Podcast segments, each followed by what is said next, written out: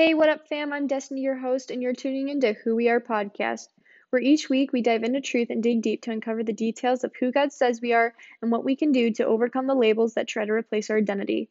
This podcast was made to encourage, empower, and engage every generation.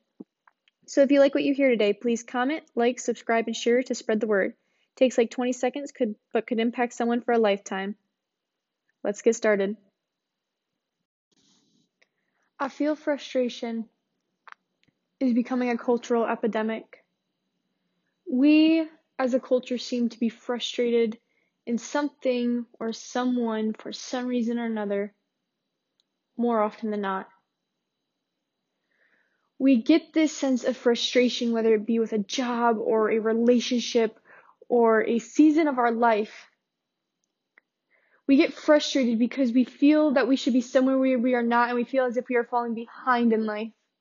We feel we are not where we are supposed to be. We feel as if we are falling behind and that God has almost forgotten about us.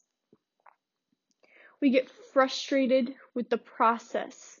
We get frustrated with the seasons of feeling stuck. We get frustrated with the overwhelming sensation.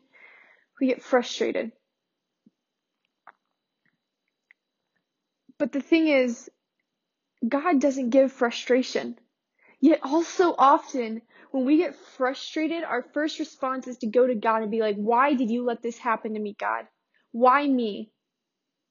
And we complain and we bicker and we moan and we just say, woe is me. But there was a character in the Bible who was brought in through frustration, who was introduced through suffering. And this character lost his entire family but his wife. He lost all of his business and wealth. He lost everything, even his health, to the point he was near death row. And he was probably wishing sometimes in his head of, I just wish my life would end right now because it is painful. He was probably frustrated to some human level degree. But did he dare question God? Even when his friends were like, hey, Job, here's some bad advice. Job still remained faithful. No more faithful of a man can be found than Job, and that is why the trials of suffering were brought upon him. Because Satan wanted to destroy that. Satan wanted to bring frustration upon his life. And see, that's the truth. God cannot give you frustration. God did not give Job that suffering. He did not say, okay, Job, I'm going to take away your flocks. I'm going to take away your family. I'm going to take away your health. No. God allowed it to happen. He allowed the devil to do with it and to make evil. But God took that frustration and he used it. He reaped through that suffering and refined Job's faith even more to become even more faithful man because genuine faith is refined by trials. And through that, the outcome was he had twice as much as before. No other beautiful women could be found like the daughters that he now had. And he remained faithful. A verse that comes to my mind is James 4 7. So let God work his will in you. Yell a loud no to the devil and watch him make himself scarce. Say a quiet yes to God and he'll be there in no time. Often in life, we forget to let God work His will because we also want the reins in our hands to do our will. Because we feel that we should be somewhere in life, that we should have this job by now, we should be living this house, looking with this clothes, and whatever it is that you have as a personal goal in your life. That we often start to put up walls and borders and we put God in a boundary of a box. We say, No, God, I got it in this area of my life. I, I only need you in this area. And that is where the frustration starts to take root in the seeds of bitterness because before you know it, you realize that you cannot do it without God. And you become frustrated in that area and you wonder why you're frustrated, but then you come down to realize that you hadn't been trusting God in that area of your life. God is in charge and God is in control. We do not have the power to say, tomorrow I shall, which is why the Bible clearly says to make it a habit of saying, if the master wills. And that right now is why I ask God to please forgive my impatient heart. to wait on His trials this season because I often get frustrated in the waiting. But the waiting is not supposed to be a time of frustration. It's supposed to be a time of the promise to come. It's supposed to be a time of prayer and of basking in God's glories and the promises that He will fulfill because God does not break a promise. And I often forget about that. I often forget about the harvest that is about to come in the seasons of waiting as the crop begins to grow. And good things come to those who wait. God continues to grow more and more and refine more and more in your life to make you abundantly more blessed than you were before. And God cares down to the very last detail. James 5:11. And if God cares down to the very last detail of my life, I think he cares down to the very last detail of your life. And God would not lie in his book of truth. So if you're feeling frustrated with any area of your life, know that God cares down to the very last detail. He wants you to pour your heart out to him. Go to him crying and in prayer and just weep at his feet because he is close and near to the brokenhearted. And he will give you the strength to stand. He will give you the courage to walk. He will give you the wisdom to speak and he will give you the feet of peace. Pursue peace with your entire life. That's what he says. He wants you to walk in peace, his peace. It says the prayer of a person living right with God is something to be reckoned with. Yet I feel that our culture has a problem with prayer. We forget the power of prayer.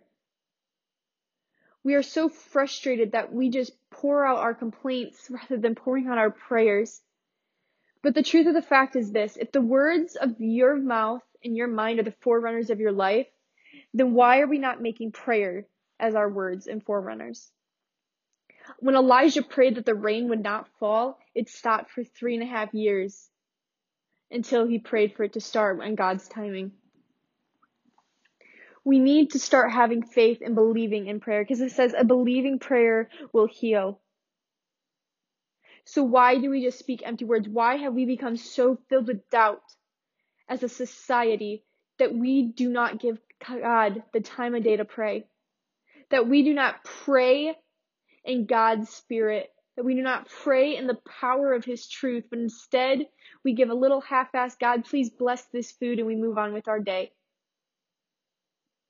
God wants to hear your prayers. He wants you to talk to him and have a relationship with him. Prayer is not just words, yet we have become a nation where we think that believing prayer is just empty words. So we do not even have a believing prayer. We just have an empty prayer filled with wants. Because we have become a progressive Christian nation where we think that God is more of a vending machine than he is a true father. That he is a king, that he's a shepherd, a friend, a jealous lover. We often forget that God is a jealous lover and he is jealous of your heart. He wants to be the thing that is center root in your life and nothing else. That's why he tells us over and over to make sure you clean house and that you fill it with the things that are good, pure, lovely, and whole, the things of him. He wants you to fill your mind with his peace, with his truth, with his word. He wants you to hide his word in your heart because if you do not hide his word in your, your heart, you will hide the lies and the false promises of this world. And you will continue to fill it up with that until the world rejects you. Because at the end of the day, the devil doesn't want you. He just wants to use you for his plan to get ahead.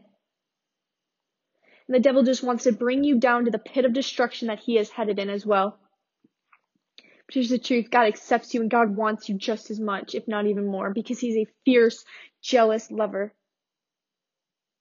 And God wants to have your life, your faith on display as evidence of his victory. And it comes down to will you let him? Will you let Him use your life as an altar of His goodness, of His glory, of His greatness? Will you allow Him to use you for the will and the calling He has on your life? And it will be hard. And as humans, we might get frustrated with the process because we might not always understand. Because understanding the things of God takes persistent growth. And even then, we might not understand because we are not God and we do not have the mind of God because his thoughts are higher than our thoughts and his words are higher than our words and his ways are higher than ours.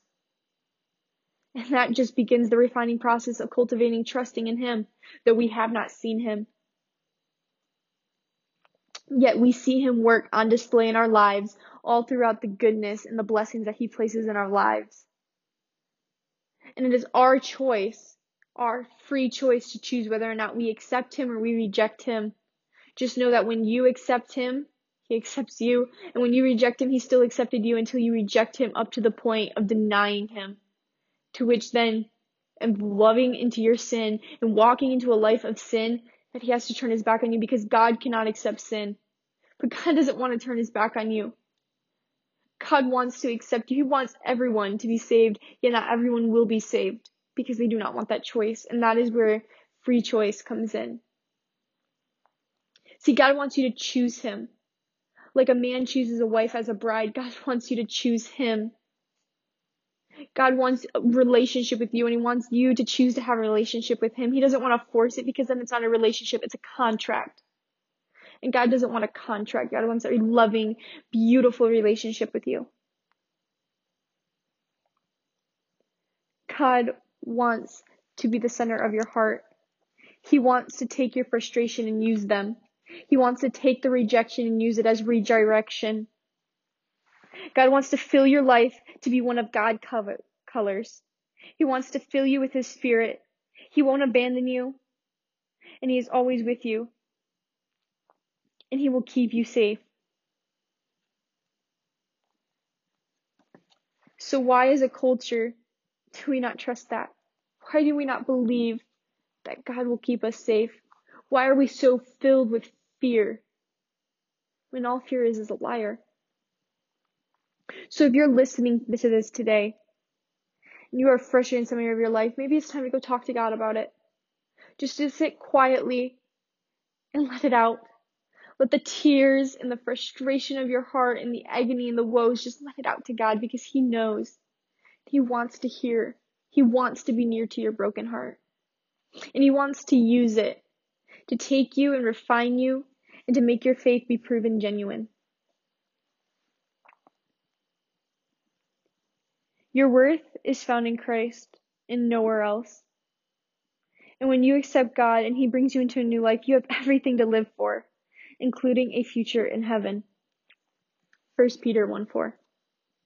Thanks for tuning into this week's memoir update of biblical truth, biblical encouragement, and God's Word.